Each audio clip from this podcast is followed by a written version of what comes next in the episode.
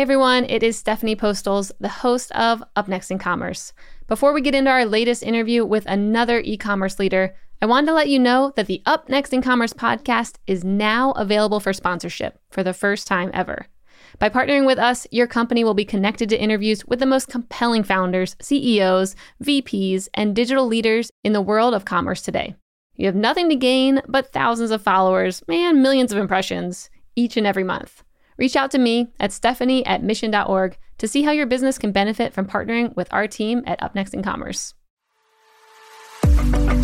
What I see as commerce digital disruption coming is that the groups and countries or cultures that have more comfort with change or risk are going to be more successful at transitioning to a lot of these ways of working and buying.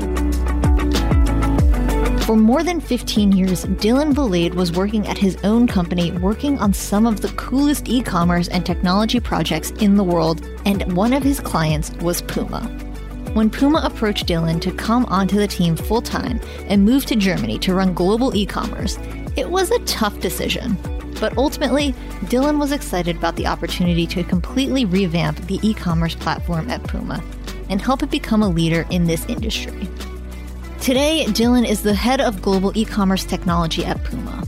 And on this episode of Up Next in Commerce, Dylan explains what he was focused on during the initial steps of the transformation process and how being a change manager is kind of like being a time traveler. Plus, he discusses how the current state of e commerce is changing and what he thinks is up next in the industry, which he believes will have a lot to do with automation and advanced technologies. Enjoy this conversation.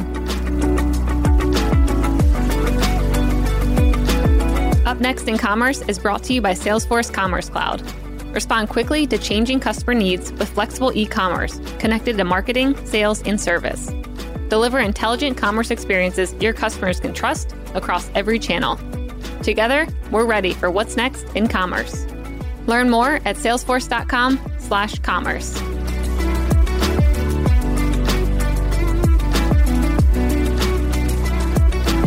Dylan, welcome to the show. Thank you. Thanks for having me.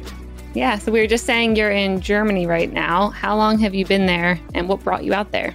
Um, moved to Germany a little over three years ago, and Puma brought me out here. So um, Puma had been a client of my digital company in the U.S. and asked if I would kind of switch teams and go internal. So that's what I did. Very cool. So was it your own company that you were running in the yes. U.S.? Yeah. Okay, tell us a little bit about that and how you started that. That started out of just an interest in, in computers and the web. And um, I began picking up clients in Colorado when I was there for mostly for skiing, skiing and snowboarding, but I did nice. a little computing on the side and mm-hmm. um, just started picking up clients in business. Got it. And ended up doing that for 15 years. So it's a long period of my life and was really good opportunity because I got to work on all the most interesting projects that you know we could come up with. And Puma came along in in that time and we ended up doing some work for them for their global e-commerce team, which was based in Boston at the time. And then they did a reorg and shuffled the group back to Europe, where corporate headquarters are. And in that time, I moved to help kind of re-architect the way we do the technology. Very cool. And have you been there for a couple years, or how long has it been now? Yeah, since 2016. Okay. And what's that change been like moving to Europe from, you said Michigan, right? from Michigan. Uh, it's drastic. yeah. What's the biggest change? There are many, uh, but when you first when you make the decision to move, it's a big choice. And so I actually had kind of dismissed the opportunity, but it was my wife who said, "Well, if I woke up 20 years from now and we didn't do anything differently, I would regret it. So let's try it." That's great. and did you have kids at the time? we had two kids and then we've had a third since we got here. Oh, great. Congrats. Yeah, the, the change is pretty consistent as you talked to a lot of other expats that the first six months are awful, more or yeah. less. You're like, I want to go home. it's just, yeah, you've upended your whole life. And then you've got all the, you know, different government documents that need to be signed and notarized. And you've got all these different appointments and you don't know how to get your hair cut. You don't know where to go grocery shopping. you don't know how to pay your mm-hmm. taxes. Like just all of the little things that you just know don't work anymore. And then you also don't yeah. have family and friends to talk to in your time zone, which is tough. Yeah, that's hard. So you went out there for Puma. What does your role look like now? Has it changed since you've gotten out there? It has. So I arrived as a one person team um, focused specifically on the e commerce technology and the, as a specialist for that. And the role was basically come in, figure out what we can improve, and then begin the change, start start improving what you can. And in that time, a lot of the changes have been pretty successful. And so now we are at a point that we just keep expanding the scope and just adding more and more tools to what we do and more people to the process. So it's just grown in scale. Dylan, what's your philosophy or idea around change management?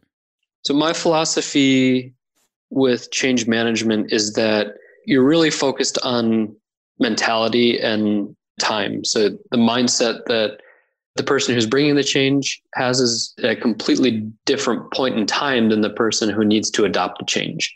And so um, I got this input from from Puma's change management program where we were taught that if you're the change agent, you're traveling from the future and you need to come back in time and help everyone else realize that something important is happening. And then based on that, you've got to be persuasive enough to say, within the time frame, you've got to make a change or else. And then that's where you get into how much time. And so if you look at what's happening in the public right now, we have the current crisis, which is months, weeks, and days. The previous big effort is, is climate crisis, which doesn't have people perishing every day. So it's it takes a lot of effort to keep the focus on it and pollution is part of that, but that's not something that's sensational. So you have to be able to show visually that there's progress and what the steps are. So I like to give people the first step and then show that progress over time, make it very visual, and then that's how we report whether it's working or not. Time is really important. And another good advice that I got from a business consultant about 10 years ago was that about 50% of small businesses fail before they get to the five or 10 years. Yeah. And in that time, you only have 260 weeks to make whatever you are going to make happen and be successful. So you can't just say, I'm going to start this new initiative or start this business and it's going to be successful. You have a, a bunch of changes in between. And then he's, when he started breaking that down, that you're in weeks. And if you're already 18 months in, you've only got 185 weeks left. Whoa, okay. now it's really, this is coming fast. But starting to think like that makes it always urgent, which is kind of important if you really want to change anything. So getting that mindset, that mentality of time in sync with the two parties is important. Yeah, I like the idea of having it visual as well. I think I saw this, uh, I don't know where it was trending, maybe probably on Instagram or something, where it showed how many um, days left you have with your parents or like with your kids or something up until they're 18 and it put it in maybe like I don't know, hamburger emojis or something like that. And then here's how many days you have left until they go to high school or something. I mean, it was this whole thing. And when it put it visually, it's like, oh man, I don't have that much time. I better hurry. So yeah, I like that idea a lot. And the, the visual part is why the Kanban approach has been so popular. And that when you have a mm-hmm. Kanban board, you actually see the work, whether it's post-its or it's digital, to be able to really see it, you can focus on it and you can focus on it over time. That's the hard part yeah. is how do you keep focus for enough time to make the change happen? And the other thing that you would need is a coalition of the willing. You've got to have a partner in crime. You can't do it alone. And so mm-hmm.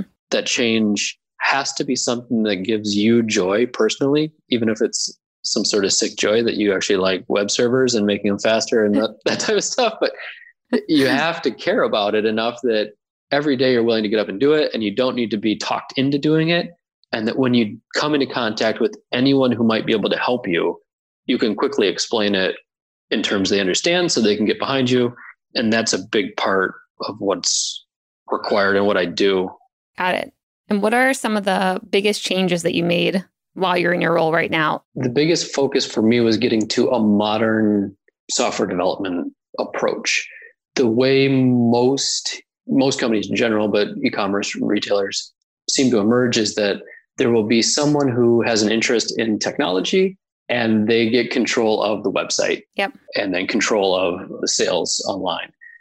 And then that either lives in kind of a marketing team or IT or some sort of a external party completely, some vendor. Mm-hmm.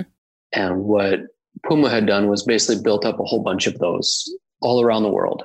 And even if you have a common starting technology stack, you end up changing that pretty drastically over the years as you move from country to country. Mm-hmm. So that was where we began with Commerce Cloud being the first major item. And so focused on how to make Commerce Cloud fast, how to get the people working around it, working together, especially across the, the national borders. And then you have the one piece, which is just the actual technology, like make Commerce Cloud fast. Mm-hmm. And then there's how do you bring all of the people involved together who are external and internal so they're working on the same projects and that they have the same understanding, clarity around what's being built, the timing's understood, and that the budget is properly tracked. And when you see something's not working, stop doing it instead of just continuing on. Got it. That sounds, yeah, like a huge challenge, especially if you're doing things globally. What kind of problems did you encounter when you were trying to bring all those teams together and people together, especially if you're trying to align marketing and sales and IT to all come together and work on the same project together. How did you decide what systems and tools to implement and how did you decide what was a priority? The focus was, you know, where's the money? And the money's coming from, or the future money is coming from digital. And so what's going to be needed in the future isn't what we need for right now. And so the approach that I took was okay, what's working right now? I, I don't want to break, but the things that I know have symptoms of bigger process problems will be the ones that I'd want to focus on 1st mm-hmm. And the time it was taking to get a new enhancement or a bug fix or something live on puma.com was longer than I thought was possible. So, okay, this is where we should start. Mm-hmm. And in order to do that, what would make sense is also bringing the websites to a, a more modern technology set of technologies. And at the time, Salesforce was working on this new architecture for their commerce system. So we offered to take the beta pilot route with them and build it together. And that basically extended what we were doing to a much wider scope than I had originally anticipated. So we basically rebuilt Puma.com using Commerce Cloud their new reference architecture. And that meant a full redesign of the site and new integrations with the tools, analytics, and everything. It was it was a lot. In hindsight, yes, wow, in hindsight, cool. Uh, the the analytics piece was the one that I underestimated. People are very reliant on the data and the reports that they have, and when you start mm-hmm. screwing around with the tools that they're using and the interfaces that they're using to collect that information, their reports will change. And even if the reports were wrong before, they trusted them. And so when when we made these changes, everybody's reports no longer were accurate. And um, what we learned again later was that the reports weren't right the first time.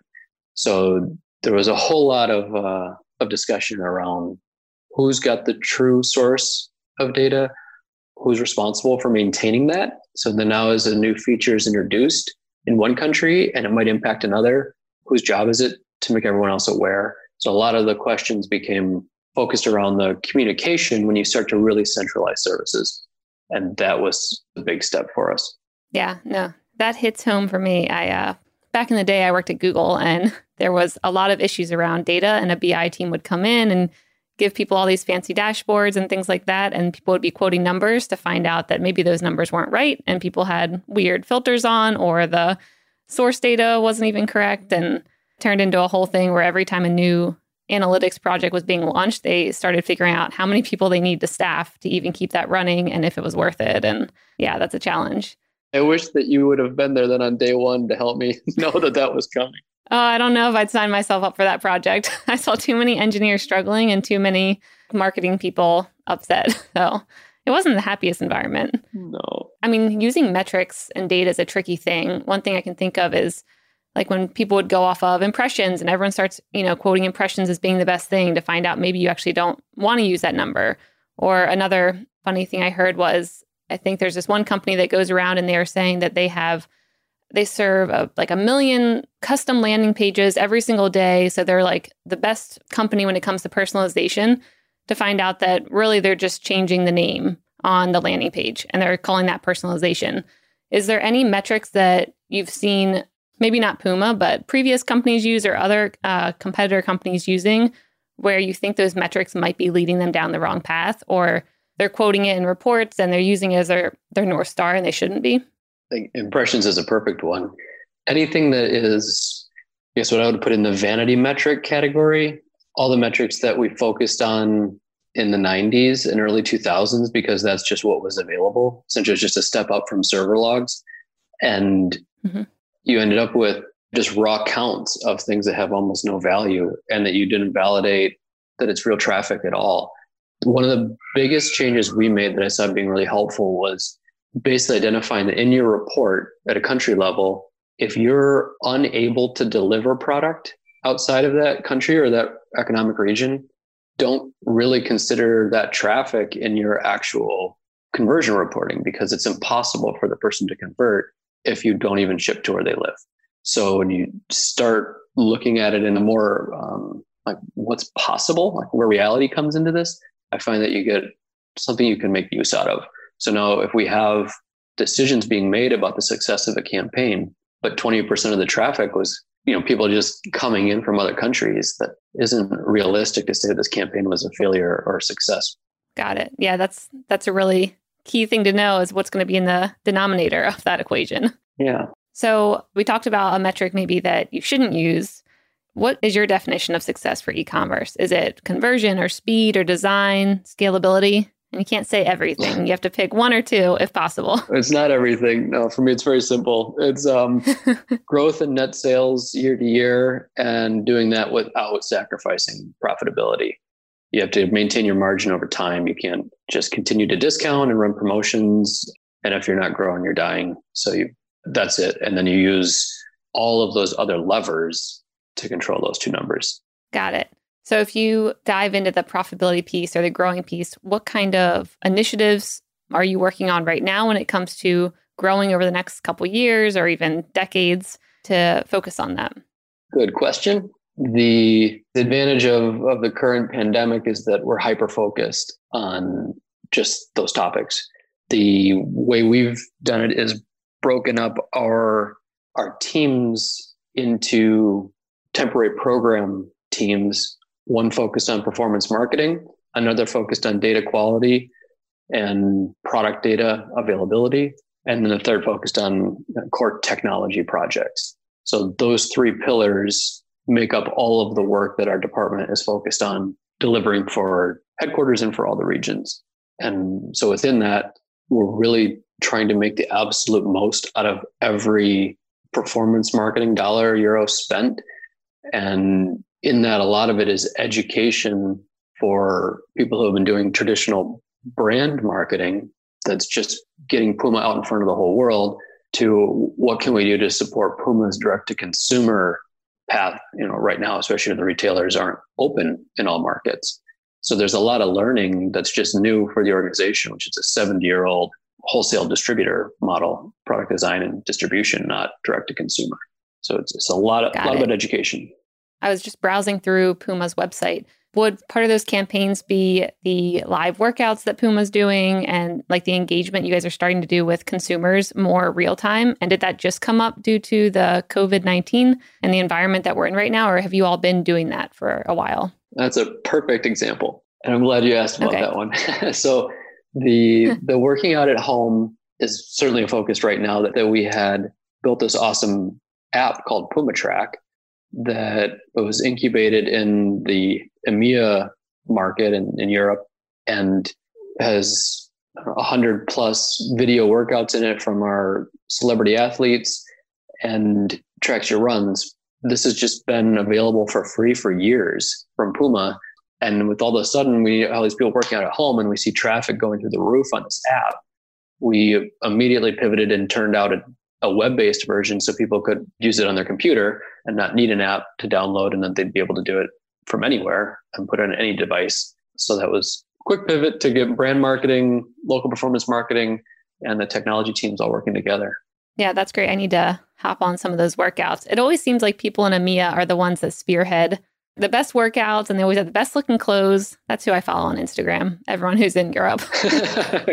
so, how did you get that app and the web page? Was it just organic? People just started coming to it, or how did you get it found?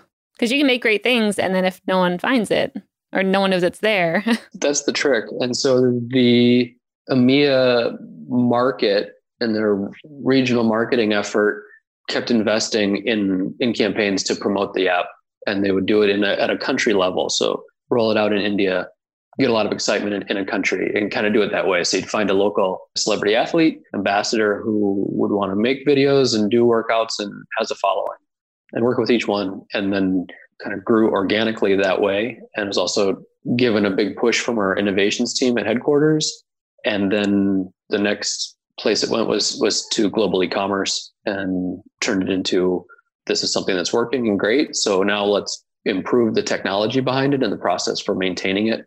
So now we've got it in the next evolution of all of these tools at, at a company is like once they've been successful, now you have to take care of it.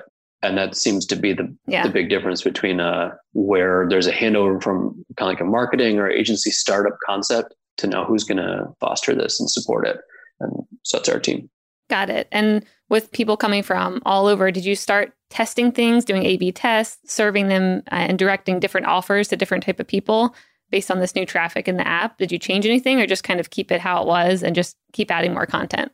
Uh, the app we've been you know just improving. The most of the traffic is is coming directly to the e-commerce sites in each country, and so the the big pivots there are making landing pages and categories that speak to being at home and spending a whole day in your pajamas or leisure wear while you're on your Zoom calls. That's me.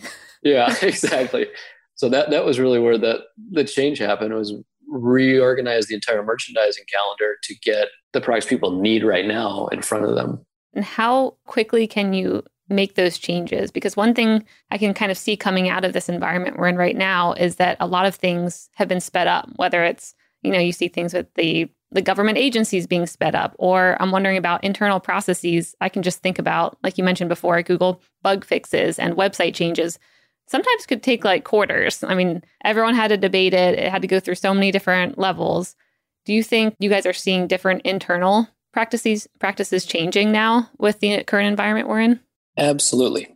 That's one of the most exciting things for me about this whole quarter is that all of these traditional walls and barriers that have been up are completely busted through. Everything is, everyone's just able to talk openly and honestly about where things are, what's worth doing right now, what was a good idea six months ago, but isn't a good idea anymore. It's just not appropriate anymore. Mm-hmm. And let's just stop doing those and let's put the focus on the ones that either weren't even on the list yet or were on the list, but we just haven't had time to finish them or focus. And that's where the conversation has moved to. And then a lot of the hurt feelings or, you know, stepping on toes type conversations have gone away. Yep. There's just get it done and get it done as fast as we can. It's great. Yeah, no, I agree. It definitely feels like a time where you can kind of start from scratch and just say, hey, what are your priorities right now? And everything else just can go to the second half of the year. And it could be a great thing for a lot of companies. So, something that had changed in the last couple of years was that we centralized the communication and made the work in progress visual. That was really two of our primary focus areas. And by doing that, we had already built up all of the places where we needed people to collaborate, and we already had it, internal and external.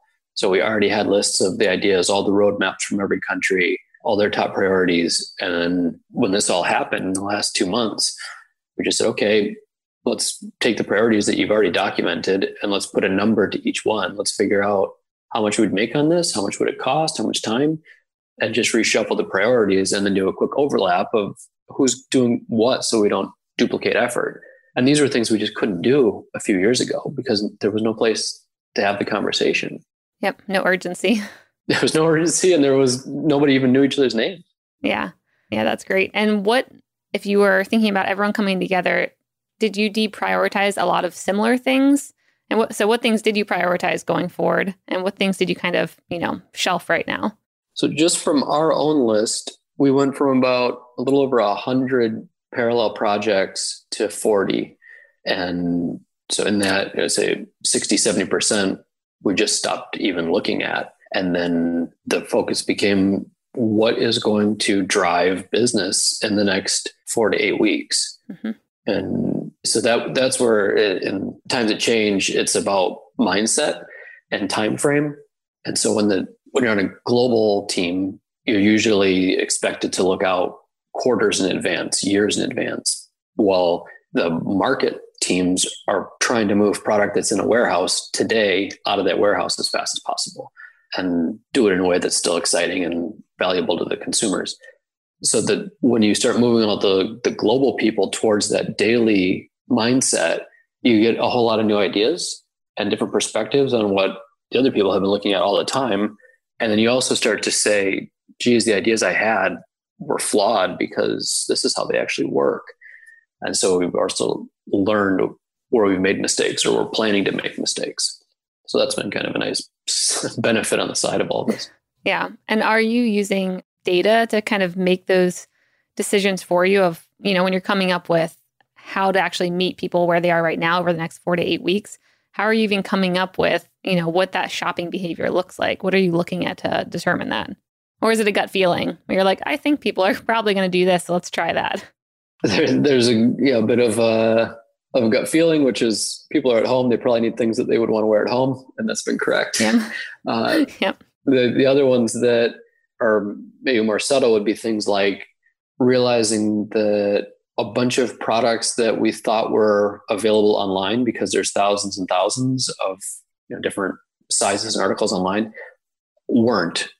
And it's taking the time to figure out what system along the chain did they get stuck at. Mm-hmm. and then going back and figuring out well why were they stuck? And so this would be then getting them into different marketplaces not just onto puma.com and the people are there we know they're there we just didn't know that they couldn't get all of our product so there's a bunch of work like that that's really low level and highly detailed and we finally are by freeing up those other 70 projects that needed daily status reports or constant updates or whatever, that people are freed to look at the things they are looking at in a lot more depth. And so we're just getting more quality out of the things we're doing. Got it. Yeah, that's great. When it comes to um, yeah, determining those projects globally, is everyone kind of working on the same thing right now, or does you know is it region specific? Because I could see some you know some areas experiencing different issues than you know maybe the U.S. is experiencing one thing where Asia is experiencing a whole different buying behavior. How do you address those different markets, especially when something has to move so quickly, like the environment we're in right now? So, this is where the communication, centralized communication, is so important that we didn't have before. Each of the regions are they're separate subsidiaries for Puma. They're different trading companies, and they have their own their own inventories, their own stores. So mm-hmm. they have very different problems right now. I mean, they're also focused on different things. So these are the topics that they would focus on locally and then we would say okay what is it that's on your top list and my team actually flew into boston to meet with our team there at our westford office in massachusetts and we did a couple day workshop just to go through this process like how will we figure out what we're going to work on?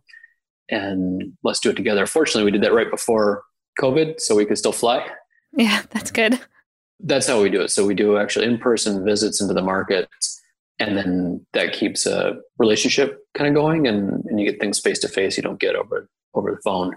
And then coming back to headquarters we've got our roadmap that we share with everyone. Everything's wide open kind of operate as an open source software development community inside the company and with our vendors so outside of financial information everybody can see everything and that makes it really easy to see what each other's doing and avoid that duplication of effort yep all right, to move on to a little bit higher level uh, questions.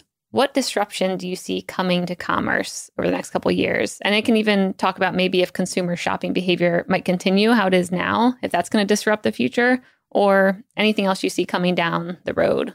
You just need to take out your crystal ball. Yeah. That's all. I'm thinking about my crystal ball. There is a big gap in what is considered foundational education for the type of work that we're doing today and the type of work that was needed when the current education systems were designed. Mm-hmm. May you explain that a bit more?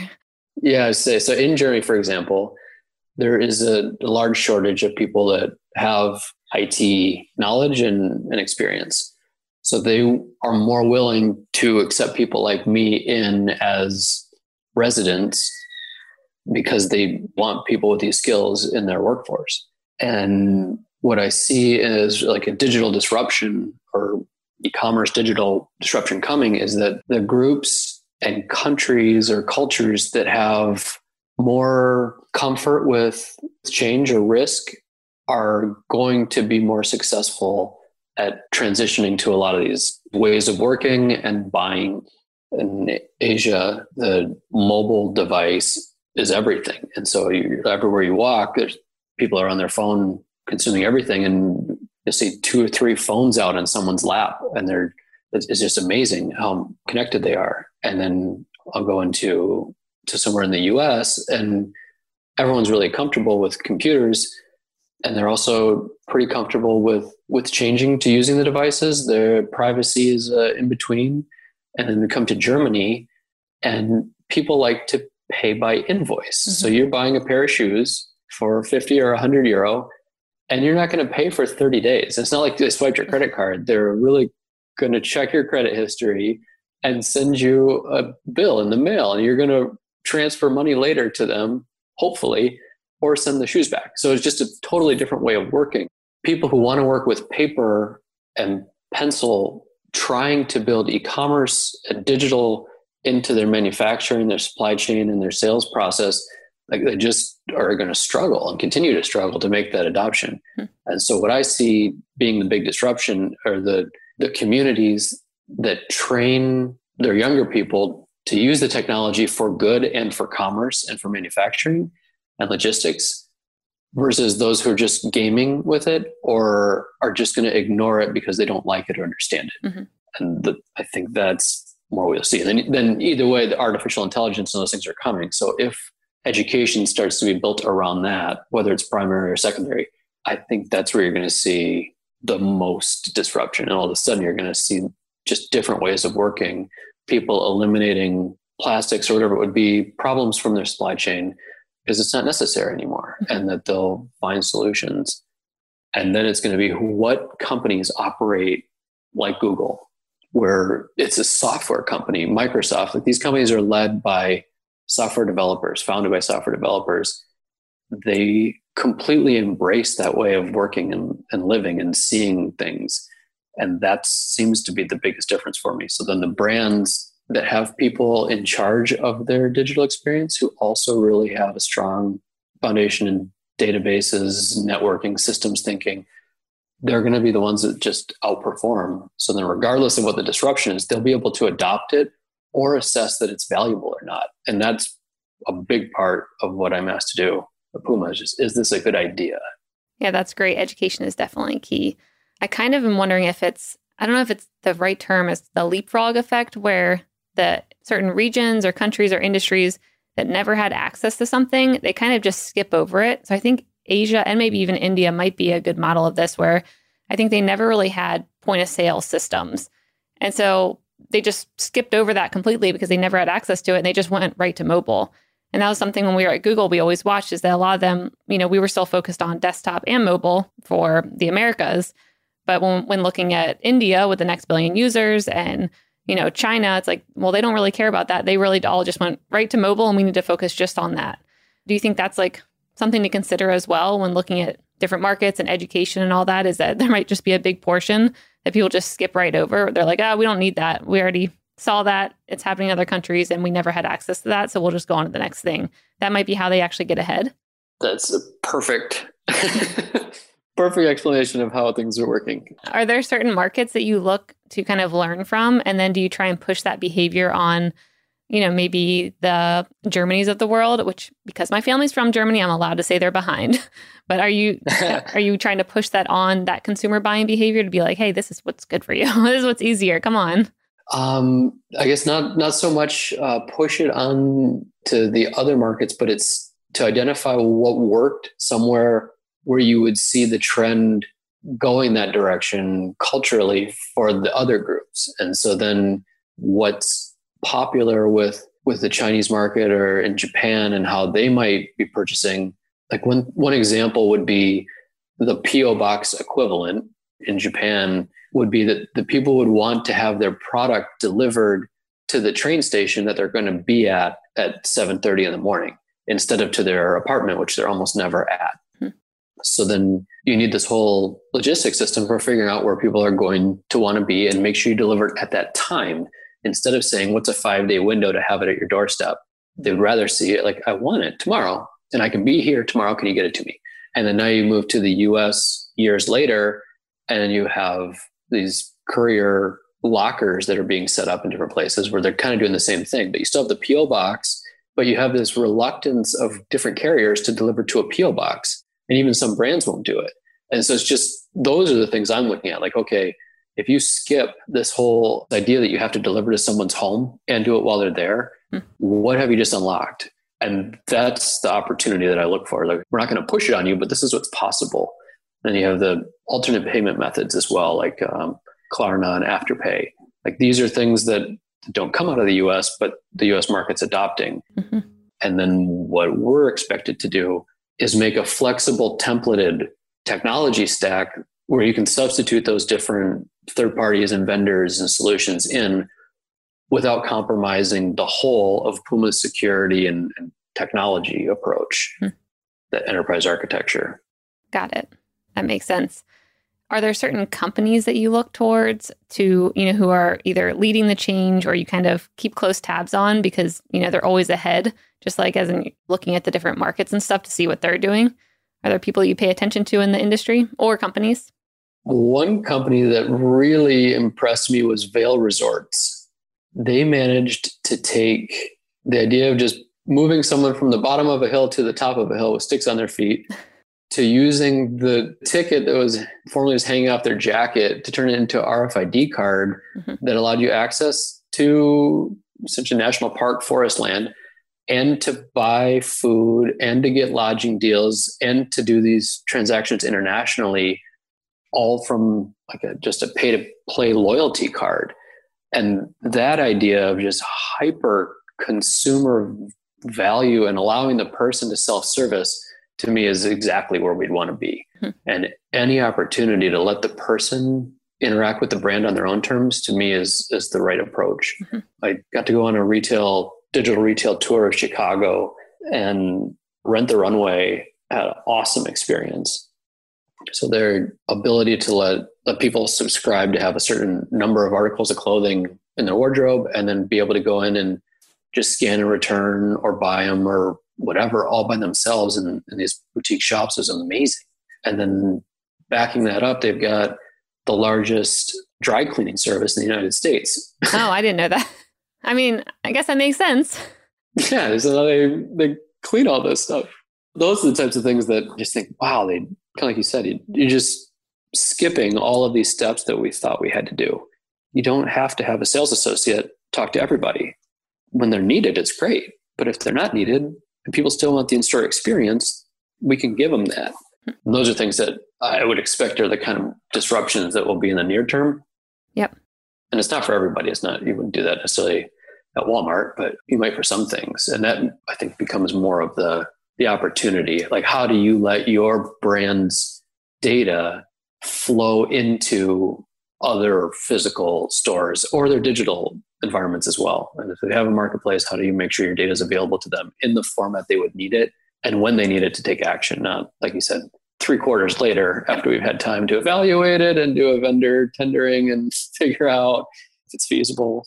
Yep. How do you go about sharing that data with retail partners, but also keeping it safe so you're doing everything by the books? Because that's one thing I'm even thinking about now is that the rules on data and data privacy are probably only going to get stricter over the next couple years. And I can see a lot of people right now who are collecting data, they might not be able to actually use it in the next couple years because maybe they weren't doing, you know, collecting it the right way, telling the users how they were going to use it, you know, following all the rules. How do you go about striking that balance? That's the question, isn't it? yeah. Yeah, let me know. I'm trying to learn. As the first approach to data governance is often segregating the data sources so that you make it highly unlikely inappropriate data is shared somewhere. And some of that might be antitrust data that the direct to consumer people can't see what the B2B people are doing or working on or you know their order volume, whatever it would be. And then in trying to get Puma content or data to the retailers, we have a number of tools for that and a lot of effort is spent on that, even for my team that we're direct to consumer, but we're really trying to support that B2B business so they can be successful too, because we need the same information. So Puma does take the approach of anything that we have, we're willing to give to our retailers. Mm-hmm. So that we're not going to hoard product data to try to use for our own benefit more. Yep. And so that for me it helps because then we don't have to worry about trying to to do something different for search engine optimization. We end up then competing with them directly with, with our exact same data. That's not good. but that's just the, the way it works. So that's okay. Uh, but then the consumer data, you say like you're just collecting these massive amounts of it.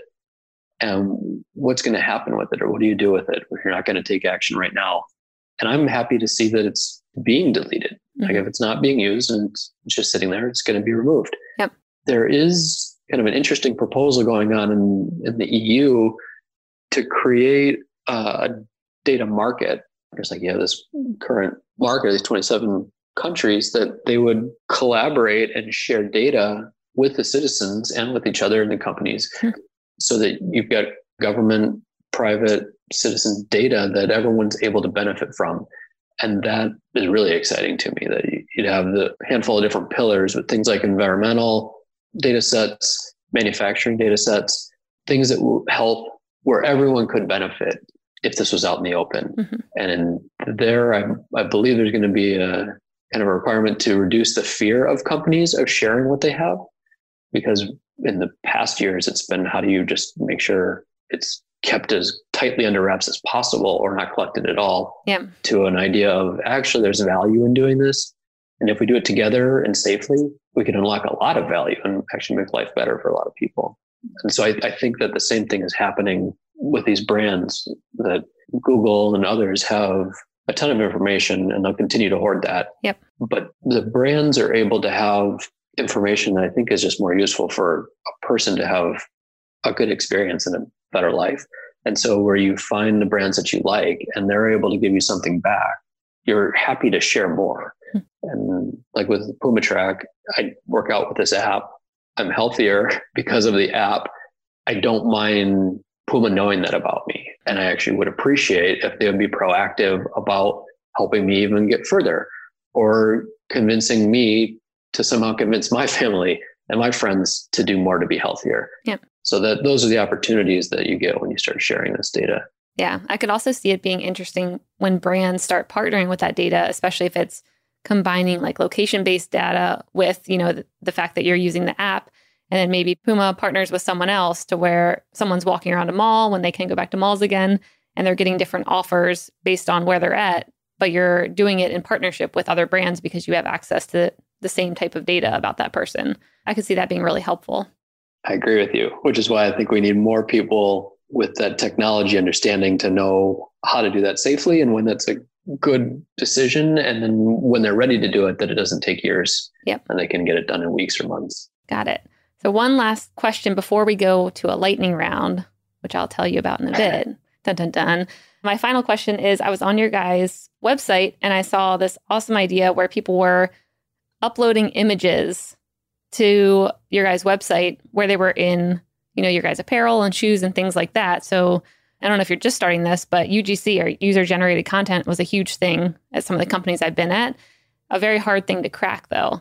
So, did you all just implement this with the whole environment we're in and the the stronger together campaign and all that is that when you just started having people upload pictures in the apparel, or how did you guys think about that campaign? UGC has been a popular topic for a while. Mm-hmm. We started this maybe two years ago, kind of in, in earnest, and uh, it's great because it lets people show how they use the the brand and the products and what their personality is like. So it's it's just nice to see. Mm-hmm. And the integration was like technically it's not very difficult. The problems are around moderation. I was just going to ask that the, the images, yep. yeah, and da- and quality. That's the big hurdle. And so it's nice when you've got a brand as big as Puma because there's plenty of people posting about it already, and so then it's like no one currently had the role of UGC moderator who was going to spend time doing it. So there's a group within our department that just takes turns moderating the, the images that are coming through. Then they assign which products are actually in each one, if there is a product. And so it becomes a lot of process around keeping that in compliance mm-hmm. and and doing it well. So that actually is where all the, the effort is. The tech part's easy. Yes. Got it. Yeah, that's something. There's this app, the Like to Know It app, where you can screenshot apparel and then you can instantly buy from it. And that's right when I saw that on the Puma website. I'm like, oh, that makes it easy because that girl looks like my body shape and I really like that t shirt. And now I can buy it and I know what size she's in. And it just seems like a much easier conversion when it's organic like that. That's the key. I kind of give a lot of, like we have all of these requirements for photography. The models models, you know, stand a certain way and we take the pictures in these certain angles and the mm-hmm. marketplaces have their own rules. But the reality for you and me, we're not sample size. We don't fit no. what a, a, certain model ever was. So you're like, well, this, yeah, this person looks like me. Okay, yeah. I'll buy it. Like that makes sense. I look good like that. Oh wait, no. yeah, that, that's great. All right, are you ready for the lightning round? I think so. Which is, I ask you a question and you have to answer it in under a minute. So it's whatever comes top of mind. It's your first answer to that question. Okay. All right. So I'll start with the hard one first, and then it'll be fun ones after that. All right. It's your job to stay ahead of expectations and whatever comes next in e commerce. What's up next for e commerce pros?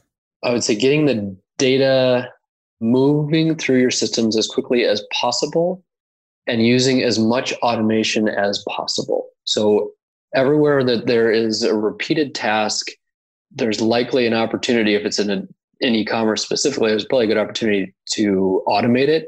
And then it might be just a simple automation, or maybe it's machine learning that becomes smart and chatbots, things like that. But that there will be more and more opportunities for affordable automation and artificial intelligence that will just make all of these tasks that we've had hundreds and thousands of people working on basically eliminated. And then those people can start to do the work of making it a really great experience to be part of the brand and going from what currently was more of a transactional based experience where you're like, okay, I need to find product, buy product, wait for product, that that whole chain can be something enjoyable and surprising. And I think that's what's what the future is going to hold and what I hope to see more people doing. Love it. All right. What's up next on your podcast list or Audible, other than this episode when it comes out, of course? Um, often check on Radiolab, but there was a uh, surfing podcast that I'm now listening to. So I want to find out what happened with Quiksilver. Ooh, fun. All right. What's up next for dinner? Is your wife making anything tasty?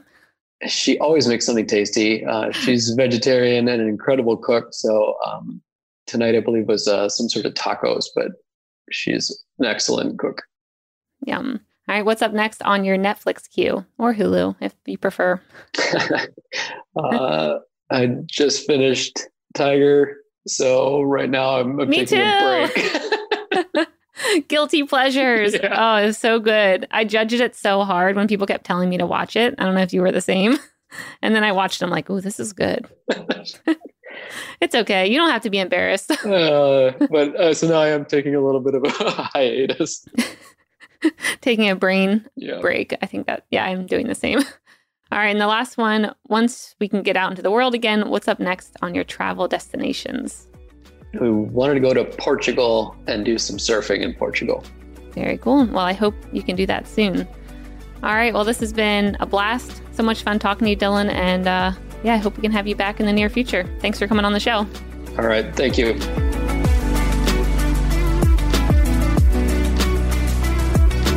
Up Next in Commerce is brought to you by Salesforce Commerce Cloud and created by the team at mission.org.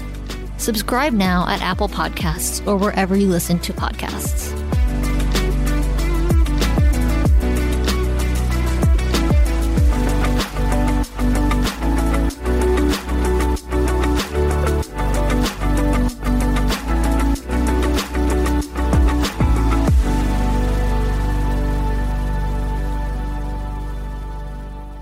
Thank you for checking out another epic hour of business insights and inspiration on the Up Next in Commerce podcast.